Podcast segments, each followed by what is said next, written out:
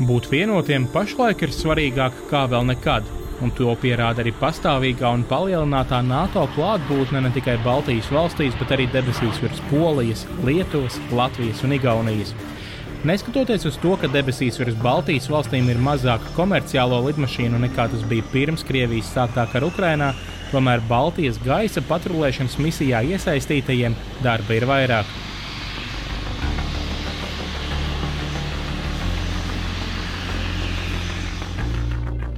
Pašlaik vadošās valsts lomu Baltijas gaisa patrulēšanas misijā uzņēmušies Ungārijas gaisa spēki, kas šauļu gaisa spēku bāzē atrodas ar četrām Zviedrijā ražotām Sābi JAS 39 Gripen kaujas lidmašīnām. Uh, Vienmēr ir īpaša sajūta, kad piedalies, piemēram, Baltijas gaisa patrulēšanas misijā. Šī ir mūsu trešā reize šeit. Pirmo reizi šos pienākumus veicām 2015. gadā, otro reizi bijām šeit 2019. gadā. Un šī ir mūsu trešā reize, kad vienlaikus ir 60. NATO patrulēšanas misija. It's uh, obviously the same mission as I mentioned before. Uh, Misijas uzdevumu mērķi nav mainījušies. Tā ir miera laika gaisa aizsardzības misija. Vienīgā atšķirība no 2019. gada, manuprāt, tāda, ka gaisa telpa nav tik noslogota, kā tas bija 2019. gadā. Not, not so, not so uh, busy uh, nowadays than uh, three years ago. Patrulēšanas misijās galvenais ir komandas darbs, bet tas neaprobežojas ar atrašanos uz zemes.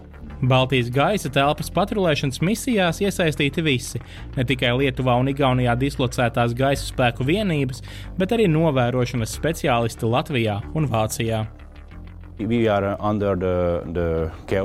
Mēs atrodamies zem Vācijā esošā komandas centra. Protams, arī sadarbojamies ar Vācu gaisa spēkiem, kas pašlaik dislocēti Amārī gaisa spēku bāzē Igaunijā, Čehijas gaisa spēkiem, kas atrodas arī šeit, Lietuvā. Arī Čehijas gaisa spēkiem sadarbība notiek teju katru dienu. Vairumā gadījumu tie ir treniņu lidojumi, lai mēs attīstītu kopējās sadarbības prasmes. Lidojam plecu pie pleca dažādos mācību uzdevumos, kā arī piedalāmies arī tango mācībās, kas ir teju kā īsta misija misija, tikai nav reāls lidmašīnas, ko pārtvert.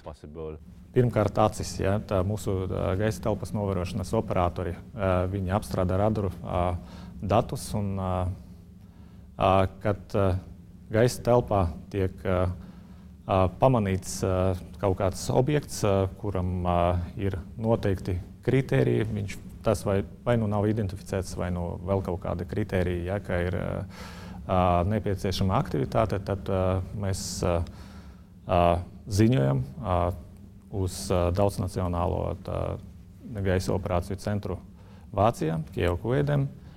Un, jā, un tad lēmumu pieņem viņi par pacelšanu, bet tas nenozīmē, ka mēs arī nevaram ietekmēt lēmumu pieņemšanas procedūru. Ja mēs redzam, ka lēmumam ir jābūt pieņemtam un nekavējoties. Un tā tālāk mēs, protams, iesaistamies koordinācijā. Šeit svarīgi pieminēt arī to, ka visas Baltijas gaisa patrulēšanas misijas un iznīcinātāju lidojumi tiek veikti sadarbībā ar Latvijas pusi, kas sniedz būtisku pienesumu misiju realizācijā un drošā to īstenošanā.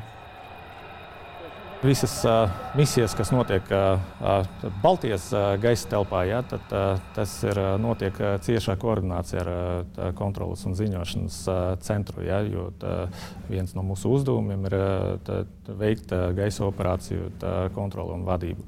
Uh, uh, agras brīdināšanas un kontrolas sistēma platformas AVAX, kad lido arī mūsu gaisa telpā, tad notiek arī cieša sadarbība. Tad mēs uzturam radio sakarus ar tām lidmašīnām, koordinējam gaisa telpu un koordinējam arī uzdevumu izpildi. Bet, ja runāt par mācībām, jā, tad mums arī regulāri Baltijas valstīs notiek gan live mācības ar reālajām lidmašīnām gaisā, gan arī notiek NATO sintētiskas mācības, kur arī tiek atspēlēti vairāki taktiskie un komandu vadības elementi, lai attīstītu un pilnveidotu iemaņas personālam darboties ne tikai miera laika, bet arī krīzes un konflikta situācijās. Visas gaisa spēku vienības ir kaut kādā veidā iesaistītas gaisa patrulēšanas misijas atbalstā. Bet, ja mēs skatāmies no operacionālā aspekta, tad tie būtu gaisa telpas novērošanas eskadrīļas radari un kontrolas un ziņošanas centrs Lielvārdē. Tieši Nacionālo bruņoto spēku kontrolas un ziņošanas centra dispečeri ir tie, kas ar iznīcinātāju pilotiem atrodas pastāvīgā kontaktā, lai droši tos pavadītu misijā. Ikvienas misijas galvenais mērķis ir pasargāt Baltijas valstu gaisa telpu no nelūgtiem ciemiņiem. Visbiežākie pārkāpumi veidi ir Krievijas Federācijas militāro gaisa kuģu lidojumi neitrālajos ūdeņos, tuvu Baltijas valstu teritoriālo ūdeņu robežai, neiesniedzot lidojumu plānu ne, neieslēdzot automātisko atbildētāju, neizejot uz radiosakariem ar civiliem gaisa satiksmes kontrolas dienestiem. Tas ir starptautisko IKAU gaisa satiksmes noteikumu neievarošana, ja, un tādēļ NATO iznīcinātāji tiek pacelti un mērķis ir pārtverts un vizuāli identificēts un pavadīts. Our, our main goal uh, to have Pilot, uh, to... Mūsu galvenais mērķis ir likt pārkāpējiem pārvietot lidmašīnu no Baltijas valstu gaisa telpu robežas stūma, bet, protams, mēs lidojam bruņoti un lidmašīnām vienmēr līdzi ir raķetes. Tāpēc mēs esam gatavi visādiem scenārijiem, bet vēlos uzsvērt, ka mūsu galvenais mērķis ir neeskalēt situāciju. Escalate, uh,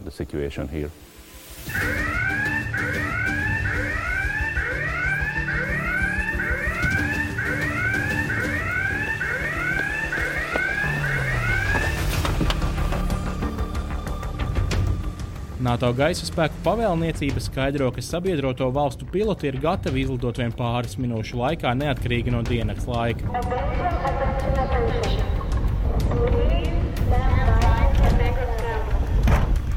Ungārijas pilotu gadījumā maksimālais reaģēšanas laiks ir 15 minūtes. Ja mēs skatāmies uz uh, Alfa Scramble uh, skaitu, Alfa Scramble ir aktīva pārtvēršana, pārtvēršanas misijas noteikti izmaiņas, jā, tad tas skaits ir tā, pieaudzis. Bet, ja mēs skatāmies uz lidojumu profiliem un parametriem, tad mūsu mērķis ir principā tāds pats pārsvarā, kāds tas ir bijis pirms 24. gada, ka, ka Krievijas Federācijas militārais. Militāri gaisa, gaisa kuģu lidojumi neitrālajos ūdeņos no uz Kaļiņgradas apgabalu. Bet kas attiecas un, uz kontroles un vadības sistēmu, jā, tad tā mums ir attīstīta un diezgan spēcīgi attīstīta. Tā, principā, ir, kā jau iepriekš teicu, minēju, tā ir NATO integrētas pretgaisa un pretrakīšu aizsardzības sistēma. Un, tā ir tikpat efektīga kā arī pārējās NATO dalību valstīs. Ungārijas gaisa spēku militāra persona ikdienas šauļu militārajā bāzē ir saspringta. Ir jāatrod laiks, lai sevi uzturētu pēc iespējas labākajā fiziskajā un mentālajā formā, kā arī ir jāapkopja lidmašīnas, lai tās būtu darba kārtībā visu laiku. Kapteinis arī norāda, ka lidošana ir mazākā misijas daļa. Every flying is, is unique. Katrs lidojums ir savā ziņā uh, unikāls un neatkārtojams. Teiksim tā, 90% no visa laika tiek pavadīts, lai gatavotos misijām, bet tikai 10% no laika tiek pavadīts gaisā. Sagatavošanās laikā pilotam ir jāpārbauda meteoroloģiskie apstākļi, izlūkdienas sniegtā informācija un gaismas satiksmes kontrolieru sniegtā informācija. Pēc katra lidojuma seko sapulces, kurās mēs informējam kolēģis par lidojuma gaitu un ar to saistītiem apstākļiem. And you should debrief uh, your work uh, uh, over there. Of course, uh, so you, you have to be fit, Protams, pilotiem ir jābūt labā fiziskajā formā un mentālajā formā. Ja ir vēlme darīt šo darbu, īpaši kā iznīcinātāja pilotam, bet tikpat labi varam runāt par jebkuru citu darbu, piemēram, ārstiem, loģistikas speciālistiem, arī apsardzes darbiniekiem ir jābūt labā formā.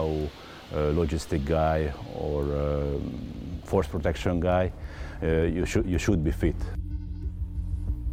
Ungāru izmantotās sābu lidmašīnas, kā saka gaisa spēku komandieris, ir viegli vadāmas un tās spēj pilnvērtīgi izdarīt visu, kas nepieciešams gan misijās, gan dažādos mācību lidojumos. Vienas pārtvēršanas misijas ilgums ir aptuveni stunda, sākot no potenciālā pārkāpēja atrašanas un pārtvēršanas līdz tā eskortēšanai zināmā attālumā no Baltijas valstu gaisa telpas. Uh, Jā, ar šīm lidmašīnām varam veikt dažādu attālumu lidojumus. Tas ir atkarīgs no vairākiem faktoriem, piemēram, no tā, kā tiek izmantota lidmašīna. Ja degviela tiek dedzināta pilnībā un simtprocentīgā apjomā, bāku var iztukšot desmit minūšu laikā, bet, ja tiek lidots pacietīgi, tad lidmašīna gaisā var pavadīt pat pusotru stundu. Viss atkarīgs no tās izmantošanas. Advantage is sometimes disadvantage. Šīm lidmašīnām ir gan savas priekšrocības, gan trūkumi. Piemēram, mums nav pietiekami daudz vietas, lai ievietotu vairāk raķešu, bet, ja runājam par priekšrocībām, tad šī lidmašīna ir salīdzinoši grūtāk uztverama radaros, ja salīdzinām ar citiem iznīcinātājiem.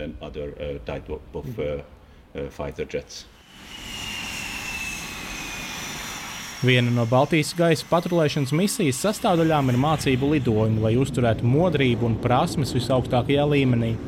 Nereti ir tā, ka plānotais mācību lidojums pārto par reālu misiju, un tā tas bija arī tad, kad šauļu bāzē atradāmies mēs. Komanda devās mācību misijā, bet pēdējā brīdī pirms izlidošanas dispečeri paziņoja, ka tuvu Baltijas valstu gaisa telpai atrodas Krievijas militārās lidmašīnas. Uzdevumu izpildi reālajās situācijās akcentē arī Nacionālo bruņoto spēku gaisa spēku pārstāvis. Mūsu personāls ir iesaistīts reālās kaujas dežūrās. Ja? Mēs strādājam ar NATO pakļautībā ja? un strādājam pie tā, Baltijas valstu gaisa telpas suverenitātes un NATO gaisa telpu integritātes saglabāšana. Ja? Mums notiek reālā darbība šodien, tagad, konkrētā momentā, ja, un paralēli tam mums arī ir jānodrošina personāla sagatavošana un apmācība darboties arī tā, tā krīzes vai kara situācijā. Viena lieta, ar ko šauļu militārajā bāzē dislocētie Ungārijas gaisa spēki atšķiras no citu valstu gaisa spēkiem, ir tā, ka komandā ir divi piloti, kuri tiek trenēti, lai piedalītos dažādos aviācijas šovos. Aizvadītajā vasarā šī komanda priecēja skatītājus aviācijas šovā Liepājā. Uh, side, uh, and, uh, no vienas puses, dalība aviācijas šovos ir svarīga mūsu pilotiem un lidmašīnas apkalpes komandai, lai pilnveidot savas prasmes ārpus militārās bāzes. No otras puses, mums ir svarīgi parādīt savas spējas, uz ko esam spējīgi. Tāpēc tas ir svarīgi mūsu NATO partneriem. Viņi redz, uz ko esam spējīgi. With, our, NATO members, like Latvians as well. Bet šeit jāpiebilst, ka aviācijas šovs paliek otrajā plānā, ja tiek saņemta pavēle doties pārtvēršanas misijā.